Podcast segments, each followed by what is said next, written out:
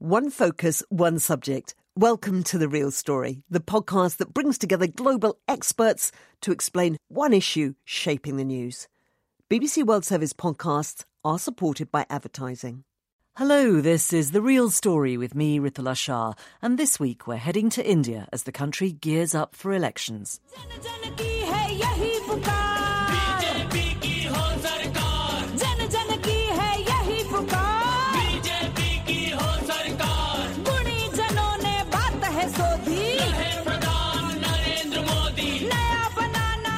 That's a jaunty campaign tune from India's ruling BJP party. According to the song, the word in everyone's mouth, the BJP should form the government. The good people have confirmed their view. Narendra Modi should be the leader. Well, the BJP headed by Narendra Modi is in charge right now. But will India's election, which kicks off in April, change the position of the parties? When the Hindu nationalists came to power five years ago, they won by a landslide, crushing the alliance led by the Indian National Congress. The BJP had dismissed the opposition as the party of the elite and economic stagnation. This time, the party is portraying itself as the party of economic success and national security, but it's also been accused of unleashing ethnic tensions and restricting human rights.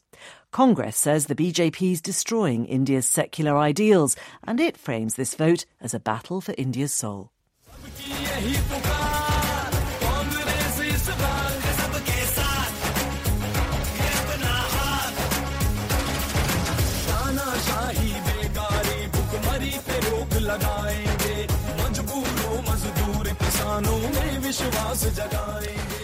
Congress takes a musical approach to campaigning too. That song claims everyone is calling out for Congress this time. We'll bring an end to joblessness and hunger and make the farmers confident again. The party's dynastic leadership is fighting back with Rahul Gandhi at the helm. He has his father, grandmother, and great grandfather to look up to as former prime ministers of India. The BJP, Congress, and the myriad of regional parties, which are growing in importance at a national level, have begun nominating candidates and will be launching their manifestos very shortly. So, what's at stake in this election for India? To discuss the social, economic, and religious ideas which are likely to be thrown up in the course of the next few weeks, I'm joined by Sunil Khilnani, Professor of Politics and Director of the India Institute at King's College in London. He's in our Washington Bureau. Ritika Khera, Associate Professor in the Economics and Public Public Systems Group at the Indian Institute of Management in Ahmedabad which is where she joins us from. And with me in the studio, Dr. Anand Arya, a London based orthopaedic surgeon and Vice President of the UK chapter of the Overseas Friends of the BJP. Welcome to you all. If I can begin, Sunil Khilnani, by asking you to describe the scale of India's election. How long does it take and how many people participate? It's a massive exercise logistically. India's electorate is around about 800 million plus. To get that many people to the ballot boxes is, is a logistically very complex exercise. The elections start in April and will run till late May. Uh, and there's a, a, lot of security issues involved as well to make sure the elections are held peacefully. So security has to be moved around the country. The amount of money spent on elections also is massive. People estimate that this election might well be the most expensive election ever held in a democracy, even more expensive than US elections. So logistically, it's a huge exercise. The, Hundreds of millions, all voting through electronic voting machines, which is also remarkable. Um, and so. uh, the number of polling stations, more than a million, and they ensure that no one ever has to travel more than two kilometres, that's about 1.2 miles, to get to a polling station.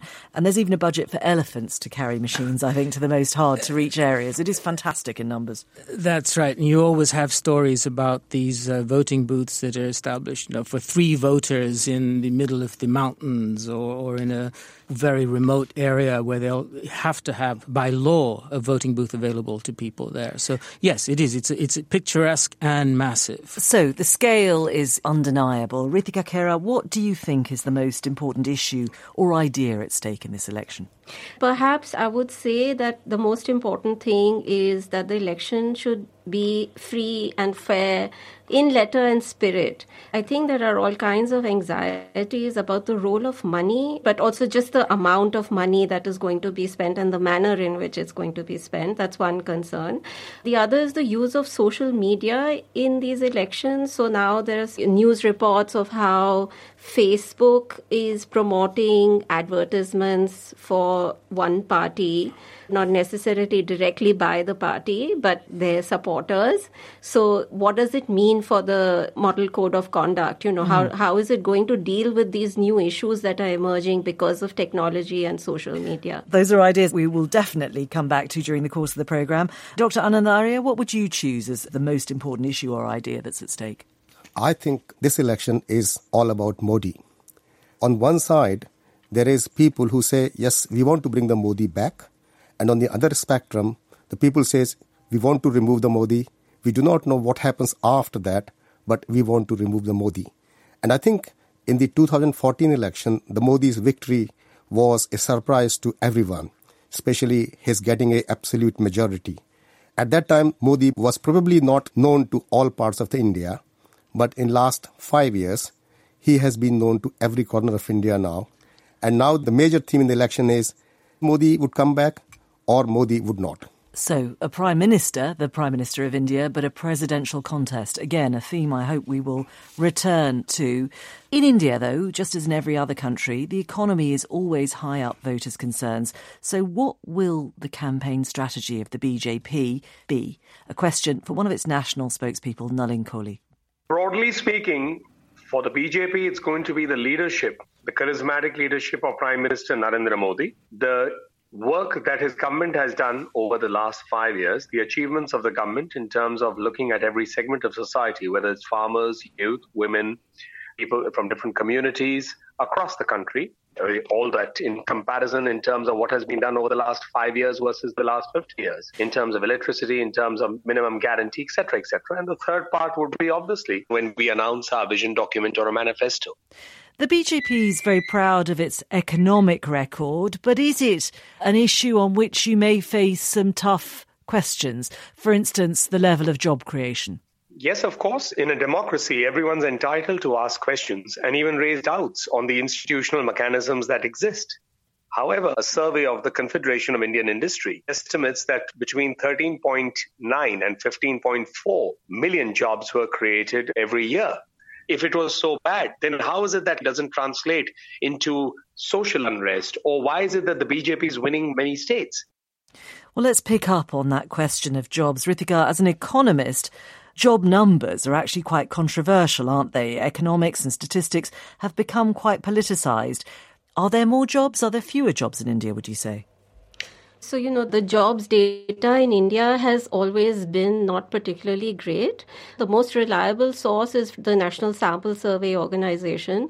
And the report that had been cleared by their own body, the National Statistical Commission, wasn't being released for a whole year. And finally, the heads of that organization, they resigned in protest.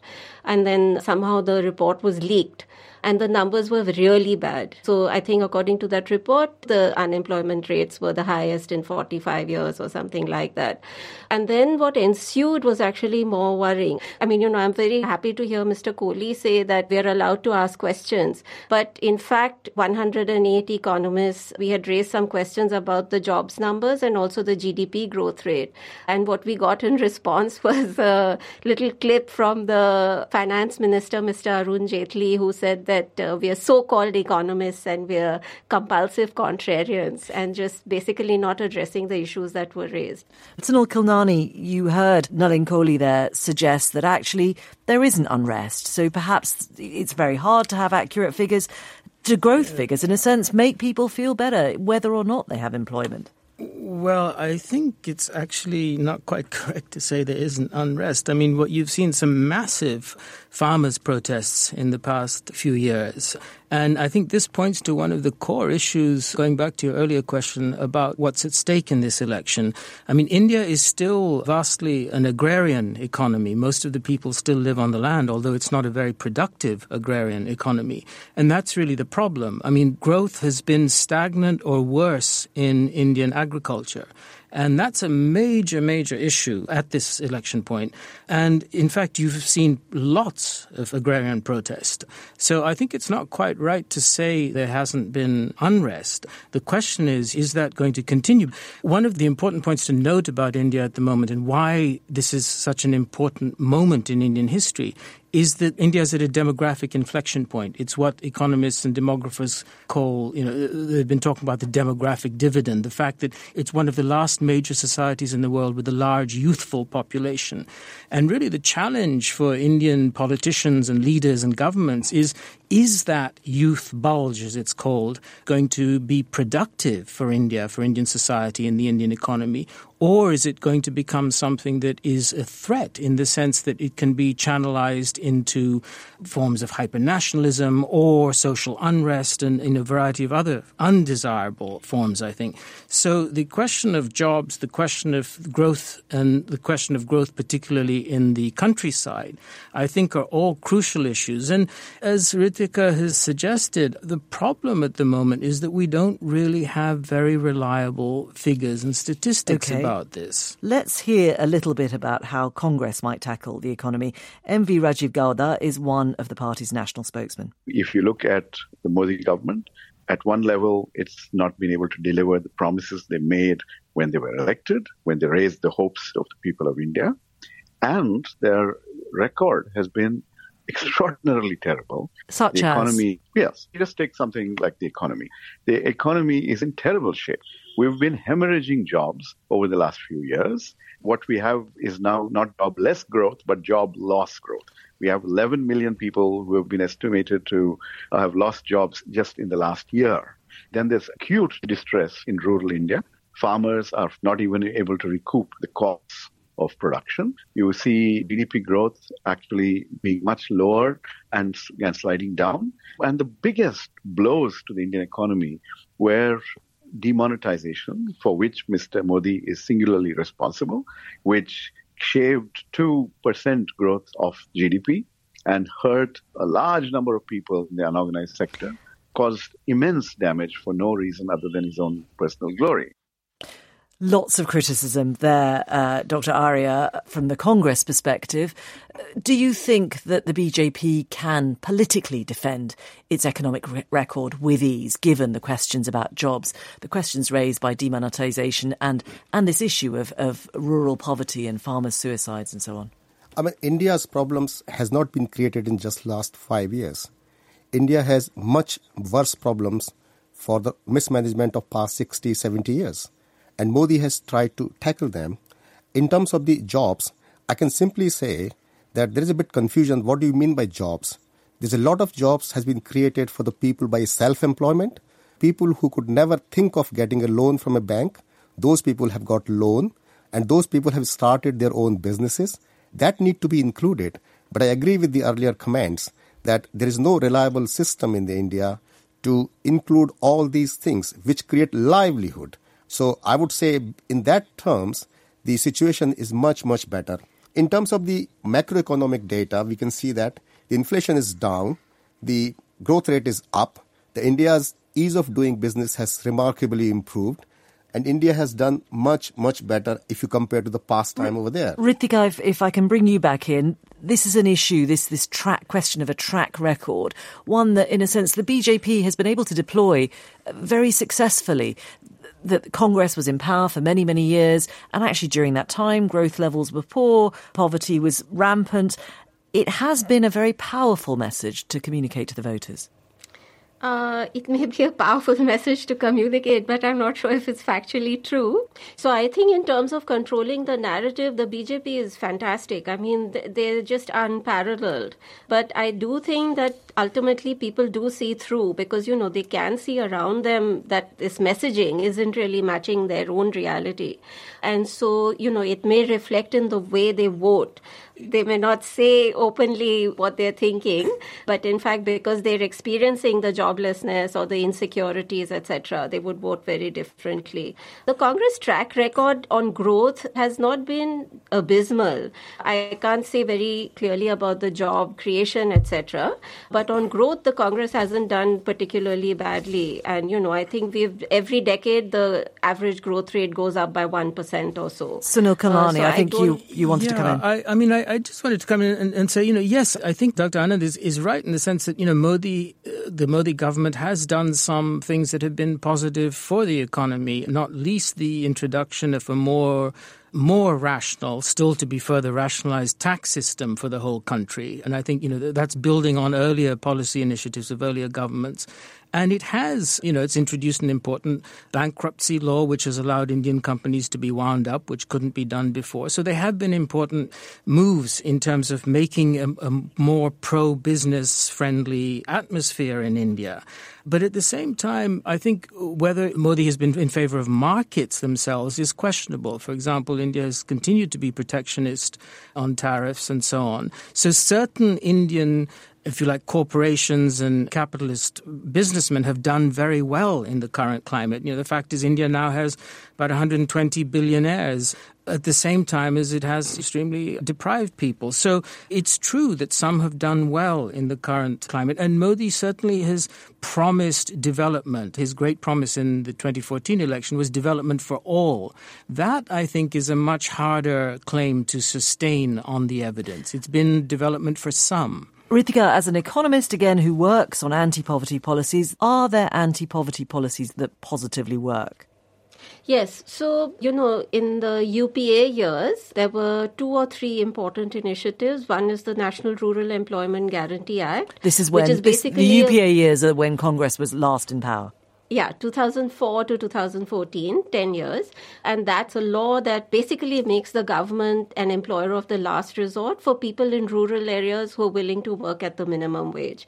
The other important thing which actually perhaps has a bigger impact on poverty is the national food security act which was enacted in 2013 that basically expanded access to subsidized food rations to about two-thirds of the population. And this system bridges about 20% of the poverty gap. Dr. Arya, um, I imagine that the BJP would want to champion the Aadhaar project, which is a sort of a, an ID card, a biometric ID card that was given to poor people or people actually all over India, and it's a way to claim welfare. How successful would you say that has been? This Aadhaar card itself shows that BJP actually has adopted and continued the good policies of previous government. I visited India just about two weeks ago, southern India, and I was surprised to see that everyone, even the villagers, the telewala, the fruit wala, they all have Aadhaar cards. They know about it, and it becomes their identity. So Aadhaar card, I think, is, is one of the very good reform that BJP government has been able to implement in the India. Ritika? Aadhaar was really one of the worst policies that the second term of the Congress government. We have been vociferously opposing it since 2010. Its compulsory integration with all forms of social welfare has caused 42 deaths so far. I think it's not just eating up the welfare programs, but it's also a huge threat to the right to privacy. And the problem is that the BJP has embraced it as its own. So, as far as citizens are concerned, there's really no political party to go to apart from one or two regional parties who have actually seen through the project. And one of the Supreme Court judges who also said that this is an unconstitutional project. Dr. Arya. Then Ritika, what do you suggest? Should the India people should not have a national ID? I think there isn't really a need for a national integrated ID and certainly not for one that is made compulsory in this particular way. What has happened is that their names have been struck off welfare lists, whether it's subsidized rations or work under NREG or old age pensions, because they didn't link their Aadhaar number. What the government did is they struck their names off, saying that this was a case of identity fraud, and then went to the public and said that, look, Aadhaar has helped us save so many millions of rupees. Dr. Arya. So it is the implementation, it is not the Aadhaar card itself. so much yeah. more convenient. Sunil Khilnani, before, the reason behind before we wrap up this half hour, then two things. The idea of, of a national identity, how does it sit within a democracy? And can these ideas of universal welfare work in a country as vast as India? Well, I think, I mean, the, the Aadhaar card is, is, as you can tell, a source of great contention in India. There are certainly advantages to be had. One of the problems, though, is because just the, the attempt to link it to other bits of information, for example, your mobile telephone number, your bank account, so that effectively the government can shut down a citizen if they don't like what they're saying or what they're doing or whatever. Aadhaar card was supposed to be enabling. It was supposed to give the poor the opportunity to access services. In fact, it's being used to exclude them because at hospitals and at various places, if you don't have an Aadhaar card, you're actually excluded from certain services that as a citizen you ought to be getting. One of the problems has been that India has proliferated more and more and more policy programs to deal with poverty. So with Aadhaar and with the minimum income idea, the promise is to try and rationalize and streamline it into one program that reaches the people whom it's supposed to reach. That hasn't happened yet, but I think the idea is right. I'm going to move on because there's lots of ground to cover. And one of the issues that most recently has drawn international attention to India is the rivalry with Pakistan and the issue of Kashmir. Kashmir is, of course, a territory partially controlled by each country but claimed fully by both. And the latest tension, which tipped over into conflict, began in mid February when a suicide bomber killed more than 40 Indian soldiers deployed in Indian administered Kashmir. Indian jets retaliated, targeting positions in Pakistani controlled areas, and then Pakistan made a counterattack, engaging Indian fighters in mid-air, and there was the downing of an Indian aircraft. The rest of the world watched nervously as tensions ratcheted up between the two nuclear armed neighbours. It was a really critical moment. Sunil Khilnani, it also demonstrated if you like, the importance of Narendra Modi as a figure. We talked at the beginning about this very presidential style he has. In a sense, was this rather good for his political ambitions for this electoral campaign that's kicking off? I think it certainly was good for his electoral campaign.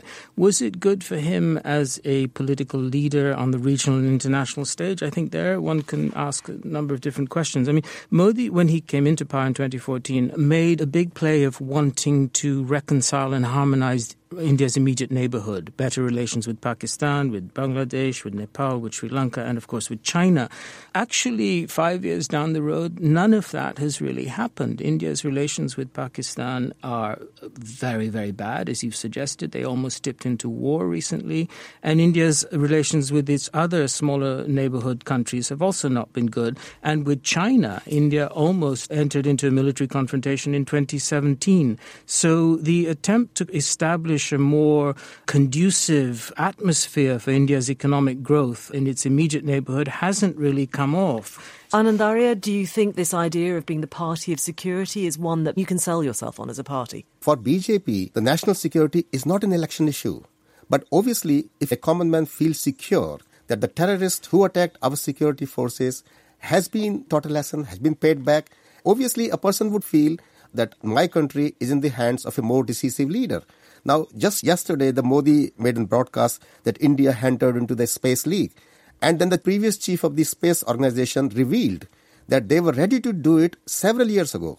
But the government of that time did not allow them to do it. All it proves that Modi has a decisive leadership and as far as security is concerned, it's not an election issue for BJP at all. Certainly, being able to claim the success of an anti satellite missile launch is an electoral boon. And Prime Minister Modi has been trying to shift India into much more of a presidential form of politics. And certainly, there have been discussions about trying to rewrite the Indian constitution in a more presidential form. This is all part of what Modi describes as a new India, which, in a sense, would be the inauguration of a second republic. Now, I think there are really deep issues about the nature of Indian democracy at stake here. And this, that's another reason why I think this election is an inflection point potentially in India's democracy.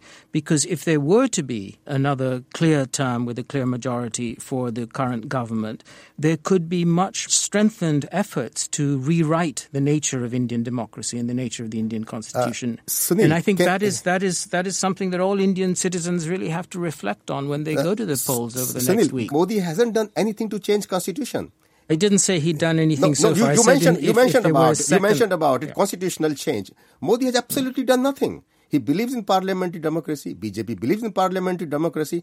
And this is a completely wrong allegation that you put on the Modi that he wanted to change the constitution to a parliamentary system of democracy. No, he's not. There's been a number of different discussions about the nature of the Indian constitution and how it needs to be rewritten. I, I agree that nothing has happened so far, but it's. it's but that doesn't it's, mean it won't happen in the exactly, future. Yeah, Exactly. so- Well, It's- let, it's- let's well let's Yeah, so return. we do not know what's happened in the future. Yeah. Indeed. Yeah. Hold that thought. We have to take a short break now, but just to remind you, you're listening to a podcast edition of The Real Story from the BBC World Service. This week, we're looking at the Indian election. Each week, we tackle a different topic, and you can download the programme every Friday. Subscribe so you never miss an edition. There are also many other BBC World Service podcasts to choose from. You could try Witness, our history series told by the people who were there. First hand accounts of some of the most important events which have helped to shape our lives and the places we live. There are five podcasts a week and an incredible archive to delve into. And do let us know what you think of this podcast from The Real Story or any ideas for topics you'd like us to look into. Email us, therealstory at bbc.co.uk. But now let's get back to this edition of The Real Story with me, Ritula Shah, looking at India's general election. We're joined by Professor Sunil Khilnani, he's in our Washington Bureau, the economist Ritika Khera, who's in Ahmedabad in Gujarat, and with me here in the studio, Dr. Anand Arya, Vice President of the UK chapter of the Overseas Friends of the BJP. Welcome to you all. Earlier in the programme, we discussed the economy. There's plenty more to talk about. I want to start by talking about India's minorities. Communal violence has long been a feature of Indian society, but the BJP, with its roots in Hindu nationalism, has faced particular scrutiny for its treatment of minorities, whether it's the Dalits, the people who find themselves at the bottom of India's caste system, or perhaps Muslims who don't share the Hindu belief that cows are sacred. During the BJP's time in government, human rights groups estimate that tens of people have been beaten to death by so called cow protection groups. Most were herders or cattle traders. I asked the BJP spokesperson, What the BJP can do to show the world that India's minorities are safe. We don't need to convince the rest of the world because the track record of those who act against minorities is for the world to see. And that's not India. That's probably a good example would be to see Pakistan, where now also you have uh, young girls being kidnapped, forcibly converted against their wishes and married off. So I think that kind of situation exists in other parts of the world. In India, the constitution gives equal rights to every Indian citizen, irrespective of their religion. As far as the BJP is there, our agenda in 2014 was Sabka Saath, Sabka Vikas, which is development for all, carrying everyone along. So show us a single scheme of the government in its conceptualization or in its implementation, which distinguishes between any Indian citizen on the basis of religion, region, caste, or anything else. So therefore, we believe in our track record, not on the allegations that are made against us. And we believe the voters will decide on that. Sunil Khilnani, the question of minorities, minority rights is a perennial one in India. Will it be a crucial one in this election? I don't know that it'll be a crucial one in elect in, in terms of how ele- the electorate decides, but I think it's a it's a crucial point in the history of how minorities are treated in India. Uh, In some ways, the, last five years, the BJP can quite rightly claim that there haven't been massive religious uh, riots, for instance. There haven't been what in India called communal riots, which they had been most recently uh, in a large scale in 2002 in Gujarat when Modi was chief minister there. So there haven't been that kind of violence. But what has happened is a different kind of, if you like, everyday violence um, that has sort of entered Indian life, uh, which is directed against the minorities and against uh, Dalits. And so you've had, as you mentioned, uh, killings in the name of protecting the cow. You've had attacks and killings of Dalits where they've overstepped uh, caste boundaries as they're seen. And so you've had a kind of the embedding of a kind of atmosphere of threat and violence towards minorities in everyday life. And the government or those who are charged with protecting Indian citizens haven't acted to stop that. They've been sort of turning a blind eye or have been silent on these issues. And Modi himself, when some of these incidents have occurred, has not said very much or has said, well, this is what happens, uh, you know, this is just part of everyday life. And this is more at the level of India's democracy. The challenge now is, you know, is is is India going to transform into a kind of majoritarian democracy where it's the voice, rights, and identity of the majority, who in India's case happens to be the Hindu community, which dominates the shape of public life. So, in both those respects, I think minorities and the rights of minorities are at stake in this election. Dr. Arya, do you think that is, in a sense, an unspoken aim, a, a, a destination for a BJP led government, that it should be a more majoritarian India? Let me just tell you something more basic than that. India is not secular because India's constitution says that India should be secular. The secularism is in the DNA of the India. The Syrian Christians are in India for last 2000 years. When Jews were being persecuted throughout the world, it is the India that gave them shelter. The Muslims came to India 13, 1400 years ago and they've lived and flourished here. So India has given space, has respected every faith, every religion, and the secularism is in the DNA of Indian people. Now, BJP being associated with a nationalistic viewpoint, as soon as the BJP comes somewhere in prominence, there is immediately the mindset is such oh, the BJP is dominant now, so there would be the minorities or the Muslims would be persecuted. So that's the mindset. But we need to look at the facts and figures. During five years of the BJP rule at the center, has the center done anything which has disfavored the minorities or which has put them into disadvantage? No, you cannot uh, quote a single example. As far as the isolated violence is concerned, India is a huge country. It's a law and order problem. The state governments are responsible for that. They should take the rightful action. Could I just come in on that? Because yeah. I think it's um, very dangerous when we start to talk about secularism being in the DNA of a society, or as, as Prime Minister Modi has said, democracy is in the blood of Indians. I actually think those sorts of formulations are very dangerous. I think secularism, democracy, the protection of minority rights, these are institutional forms that have to be built and protected.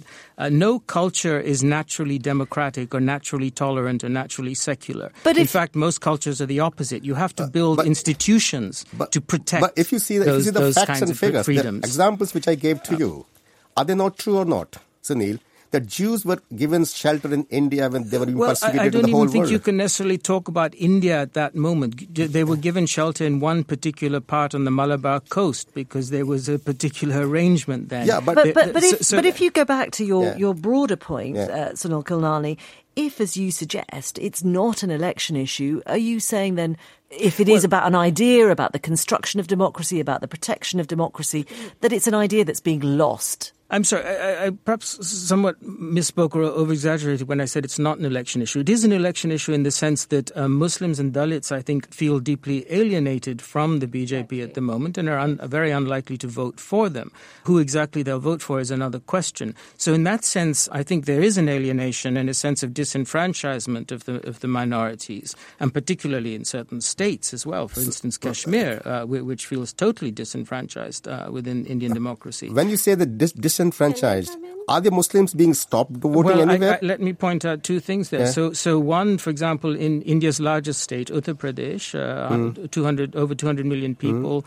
around 20 percent, 19 percent are Muslims. The BJP is in power there, has over 400 seats in the in the state assembly. Not a single Muslim is represented among the BJP. That's a different uh, issue. That's that's similarly in the Indian okay. National that's Parliament. That's a completely different issue. in the issue. Indian National no, no, but that Parliament, is, that the is BJP doesn't have a single. No, you you cannot uh, object Muslim how MP. I conduct my house, how I conduct, whom I make friends. Okay, Ritika, Ritika, yeah. if I can bring you in.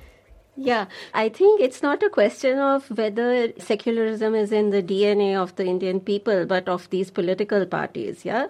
And I think if you look at what the ideologues of the BJP have said in their writings, etc., then it's very clear that they don't particularly care that much for secularism. And, and I think Sunil is exactly right. These are very difficult things. You have to work hard at them. It's not something about just being in your blood. And, you know, to this argument that is it not true that we gave shelter to the Parsis or the Jews or whatever, we have to live in the present. What are we doing in the present? I just I just I showed a know, trend.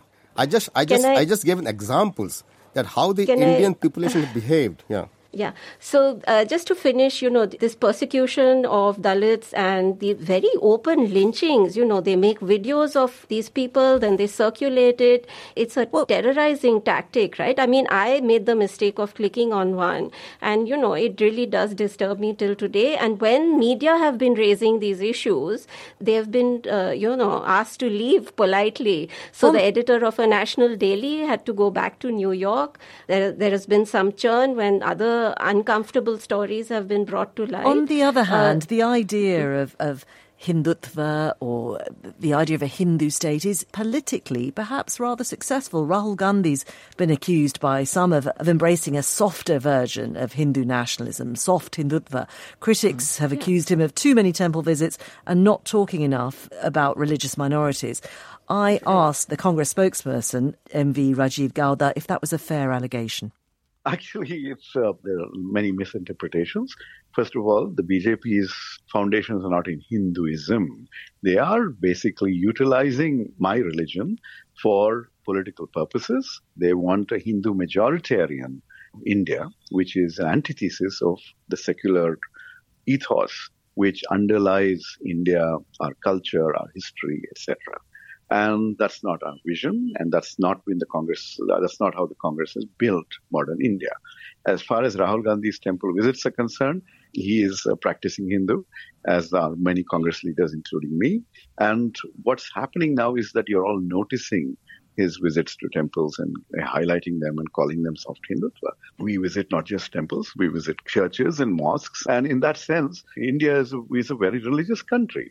We would love to ensure that we have intercommunal harmony and that we celebrate you know each other's religions rather than try and victimize one or two minority religions and try to paint them in dark colors. Ritika, that's one way of perhaps rejecting that allegation, but is another way, rather perhaps more cynical way of looking at it, that the BJP has come up with a very clear way of, of creating a national identity, something that Congress is simply unable to do. Yeah, I think that you know this uh, the Congress reaction to the BJP is actually just tells you what little choice Indian voters are left with. I think this is a very terrible defense coming from Mr. Gowda.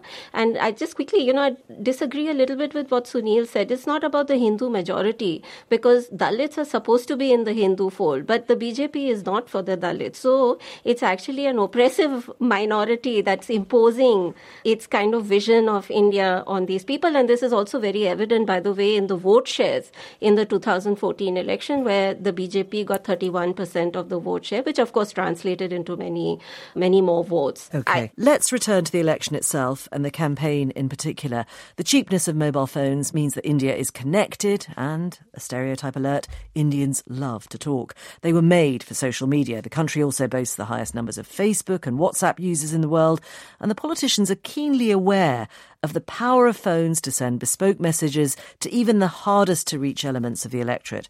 Sangeeta Mahapatra is a researcher with the GIGA Institute of Asian Studies in Hamburg, in Germany, and her work focuses on the social media strategies of the Indian political parties. When it comes to politics, in 2014 it was dubbed India's first social media elections. Especially Facebook was aggressively used by political parties to reach out to voters. But in the last five years, what we have seen that while in 2014 there were more upwardly mobile young voters were targeted because they were the primary users of social media. But in the past five years, with cheaper data and very cheap Chinese made smartphone handsets flooding India, we see more and more rural users of social media. And therefore, this is the perfect platform for political parties to reach out to voters, even in what is called dark median areas, where internet connection might be spotty, but they would still be able to reach them. So, what kind of strategy are they employing then, given that they can reach these voters who previously might have been quite hard to connect with? When it comes to WhatsApp and vernacular messaging services like ShareChat and Helo, they are used by political parties to micro target voters through personalized messages, like which may be both dog whistling to their religious, caste, economic, and political prejudices, or addressing their constituency level grievances. and the constantly and even apps like you have the Narendra Modi app which is a great way to connect to voters. You can sign up and you can directly post your views about what you feel about certain policies or participate in polls. He also has a to do list for citizens. So people feel invested in this whole process and they are connected with politics 24 7. And presumably, the fact that they're connected with politics 24 7 means that the political parties can mine the data that they then leave on these apps there's an interesting thing here. Let me tell you. There's there was this uh, person called Shivam Shankar Singh. He was one of the BJP information technology cell workers. He used to work for them, and last year he left it. He said in a conference in Bangalore, and he came out with a book also about it how voter profile is done at the micro level. They get these, how they target their messages according to voters right at the constituency and the booth level. That's the lowest level. So they get data of voters from electoral rolls. And then the field agent, he has enough experience to know by the surname of the voter what his religion or caste affiliation is. Then from third party vendors, they get the telephone numbers of these voters and they also get electricity usage to know what is the economic profile of these voters. Then they create a, a message that they think would work with them and send it through WhatsApp. So, very specific, targeted messaging. So, as far as yes. the voters are concerned, how much digital literacy is there? How able are they to recognize a political message from an information message from something that might just be fake news? That's the biggest concern here because at the time of onboarding, whether they go to any small shop and buy a cheap handset and get internet connection for the first time, they don't have digital literacy and they cannot spot the fake from the real and therefore they get sucked into this you know this universe of alternative reality and whatever false information might masquerade as facts and they might tend to believe it so political parties might not do that, means they're too intelligent to do that. But they have enough supporters and proxies who might do the work for them, who actually do the work for them. So no doubt about it that WhatsApp plays a very important role in getting the message across. Now, whether they act on that message or not for actually voting, I don't know. But the link between WhatsApp and violence is there, where call to action campaigns have worked on WhatsApp when it comes to even the good ways for mobilizing also it has worked.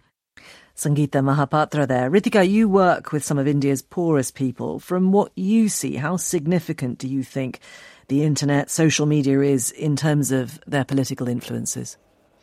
I think it's hard to say about the political influence of uh, these new technologies, which even for us, you know, even for people in my kind of social class, it took a while before they understood that WhatsApp forwards could have fake news and they shouldn't be taken as the gospel truth, etc. One thing that Sangeeta Mahapatra said, which is very disturbing and I think which needs a lot of attention, is, you know, she says how they combine different data sets to do these micro targeting. So this is really Facebook, Cambridge Analytica mm. happening in India, right? Not only are they using Facebook data, but they're also integrating these data. And, you know, now there's an effort to link Aadhaar as well, and it's going to become like a mega Facebook project or like the, or like China's social crediting system where, you, you know, you hand everything over on a platter to all kinds of data mining projects, including political ones. You know, I mean, to use so, it for profit is one thing, but to use it to undermine electoral processes, I think is a very dangerous thing. So it, that's the digital landscape, and many of the problems you describe could arguably pinned at the door of, of any democracy today. What about the state of India's more traditional media? It's vibrant. There's so many television channels, so many newspapers. Yeah, I had a couple of things to say about that. I mean, I, I, think that, you know, as you said, this is something that's happening in democracies across the world, but it's particularly worrying, I think, in the Indian case because the scale, but also the significance of India's democracy. When you combine it with what something we said right at the beginning about the in, untransparency of electoral funding, the fact that we don't know, even though there have been supposed electoral reforms in electoral funding, in fact, they've made it more uh, uh, opaque about who's exactly. funding parties. You combine that with these very powerful technological tools of targeting messages.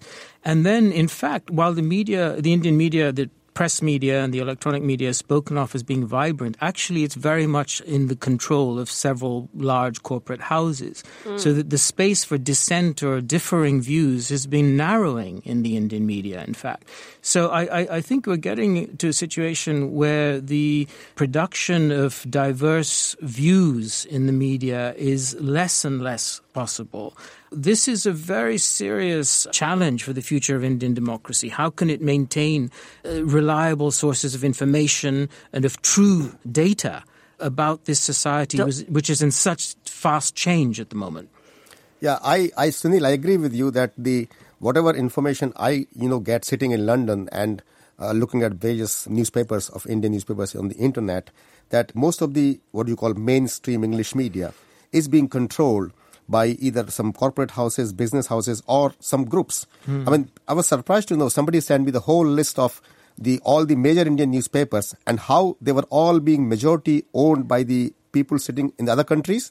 And hmm. what I see from the news item is that that the, the newspapers actually they put their views at the news. So it, earlier mm we used to say that the, the news are sacred and views are dozen a dime. But now it's the opposite way around. Well, that's a bigger discussion about the media all over the place. But yeah. if that brings us, though, a free press is critical to yeah. any democracy, to the yeah. functioning of democracy. So, in your view, then, how democratic is India's democracy? We talked about the scale of it at the beginning, but is it strong? Is it healthy? Well, I think the, you know the most important part about India's democracy is that that in India the democracy is survived for so long. Since 1947, the democracy has survived, flourished, and in India, the, in the elections, a lot of things are said, but ultimately the transformation of power happens in a very peaceful, democratic way. And a big transformation have happened. In 1977 it happened, 2014 it happened, in between it has happened there. So I think that is the big strength of Indian democracy. But at the same time, this is my personal view, that because the participant in the Indian democracy, that means the lot of voters, they are not educated and literate enough, so they are influenced by extraneous factors rather than deciding to, to, to vote the party based on policies they actually go by my caste, my community, somebody has paid well, me. With Ritika, vote, votes bought and sold, do you think? you know, this kind of uh, research is really hard to do, right? So it's very hard to, you can only rely on anecdotes. So certainly there are uh, stories of dummy candidates being put up, and basically it is to cut the votes of the opposing party. So whichever party has a lot of money is able to make dummy candidates stand. They also buy and sell. They give booze apparently the night before. It's called Katal Ki Raat, the night of the murder. Some very dramatic terms. Can I quickly say something about free press, please? Mm. There's also this problem of progressive media being pushed to include not so progressive voices in the name of bringing balance. So there's this problem of false equivalence. So if there's a panel on lynchings, they'll be forced to include somebody who says, "Oh well, you know, but they were lynchings you know, are a good cows. idea." Golly, no, no, they they find a way of condoning that kind of violence, so, uh, and you know that doesn't that's ne- not necessarily a good thing for the media okay. Uh, to be doing. We're coming to the end of our, of our time. Sunil Khilnani, if I can ask you, if you were to assess the state of Indian democracy on the eve of this election, is it healthy? um, it's uh, not in its best health, I would say. Um, we've touched on some of the issues. I think, you know, the other th- challenge that it's facing is many of its institutions, its independent institutions, whether it's the Reserve Bank of India, that's to say the central bank, the Supreme Court, or the Election Commission, or even the military, these are increasingly being politicized, increasingly being subject to political pressures. This has always been the case. I mean, Congress governments have done this in the past too. Congress governments have been very bad for the Indian media and press as well. But it's all coming together at the moment in a way that that the crucial pillars of Indian democracy, I think, are under strain. So it's, you know, it's staggering on. Indian democracy, as uh, Anand Arya said, it, it's amazing that it's survived, but we shouldn't take it for granted. It's survived because people have fought and struggled for it and have worked hard to keep it alive. And if citizens don't continue doing that in India, well, then we may see a very different type of politics in the years to come. So, a final thought from each of you. If we were to reconvene in five years' time before the next election, what would your hope for India be, Dr. Arya? Well, I would hope that India would have developed further. The people would be more educated. There would be more cleanliness in the world. The people would be more disciplined there. And the people would be more happy. And I do not know whether the whosoever comes as the next prime minister, I would be as good or maybe better than Modi. Or if Modi comes back, then he continued his uh, his schemes of development of India. So I am very optimistic that whatever happens, India has an inherent strength. Indian people are very capable, and India would develop further. And I'm very very you know confident of it that in five years' time, India would be much further ahead than what it is right now. Ritika Khera. I'm hoping for a weak coalition to come to power at the end of these elections. It doesn't matter which party it's headed by, but it should at least be a weak coalition. So nothing it's gets done. Perceived. No, in fact, I think that uh, weak coalitions have been good periods for India. So certainly UPA 1 was better than UPA 2. The first term of the Congress headed coalition was better than the second one because in the second one they got more seats. So that's one thing. And uh, obviously, like Dr. Arya said, uh, I also want more development, except my conception of development, I think, is slightly different. I want much more focus on health and education and, you know, people's everyday lives rather than mega projects like the big statue of unity, etc.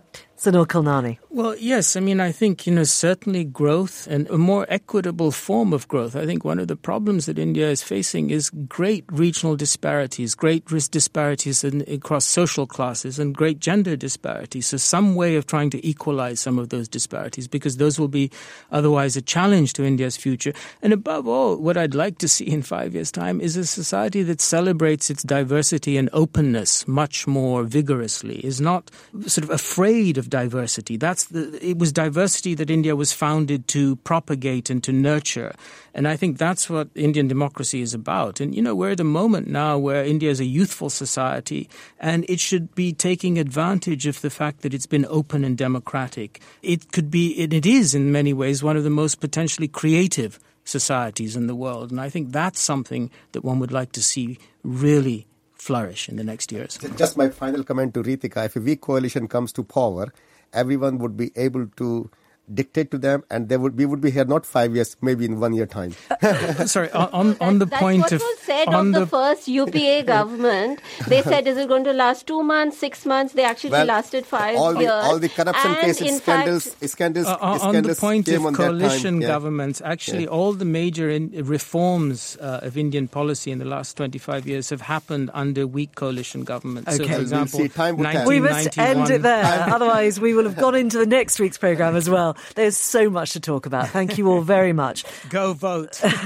That's it for this week on The Real Story. Thank you very much to all our guests, Professor Sunil Khilnani, economist Ritika Khera, and Dr. Anand Arya. For me and the whole team, that's The Real Story for this week. Thank you for listening.